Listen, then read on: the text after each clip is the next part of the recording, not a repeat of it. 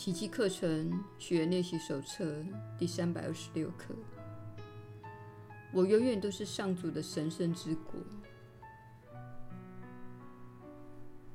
亲爱的天父，我是由你的天性创造出来的生命，是一个从未离开过本家的圣灵。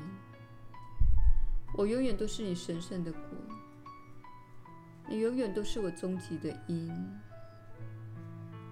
我依然保持着你创造我的面目，我依旧住在你安置我之处。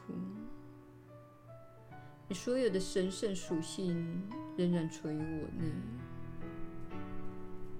因为你的旨意就是要有个与你效事的圣子，而且这个果与它的因效事到无可分辨的地步。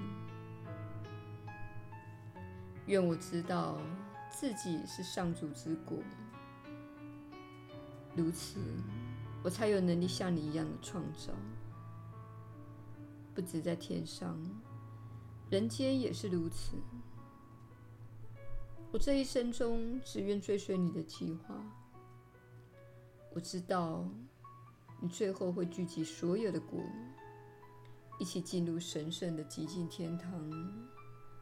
大地从此消失，所有的分裂意念都会在荣光中结合为一个上主之子。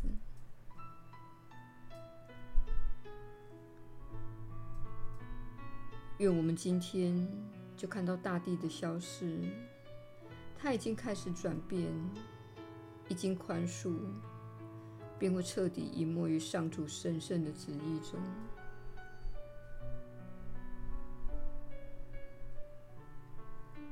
耶稣的引导，你确实是有福之人，我是你所知的耶稣。对于陷入苦恼的人来说，本课会带来一种解脱感。你认识上主所创造的你，可以说你是天父的复制品，意思是你拥有巨大的力量及影响力，而且拥有自由，能够随心所欲的创造。然而你必须看看自己的创造之果，正如上主看着他自己的创造之果而感到满意。你必须看到自己的创造之果，问问自己，我感到满意吗？我对自己的生活方式感到满意吗？我对自己所经验的一切感到满意吗？我满意吗？如果我不满意，表示你迷路了，你偏离了轨道，你没有听从内在的指引。不过，你受到无比的钟爱，并获得了无形的期待，连接着你所称呼的上主。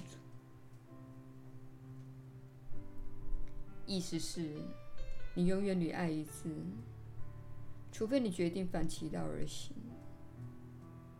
当你决定反其道而行，你就会从你那与爱、与神、与万有连接的期待得到负面的回应。你从自己的批判中可以感觉到自己是错误的，那种感觉不是很好。这种负面感受的设计原是为了引起你的注意。问题是，你活在一个投射的世界，你不断将自己内心的东西投射到自己之外。这正是这个分裂的世界所维系的方式。当你有不好的感受，你会将它从自己心内向外投射，并试图怪罪他人所造成你有这种感觉。这是一种错误，即投射所产生的误解。事实上，你是因为批判眼前看到的事物，才会出现那个负面感受的。换言之，你被自己所见到的批判所误导。其实你所见之物乃是源自于你自己，所以你是在攻击自己的心灵，而这正是宽恕背后的道理。今天请勿批判你一再批判的事情，包含你的身体、伴侣、总统、环境等，不论它是什么。一整天都不再批判，然后看看自己感觉如何，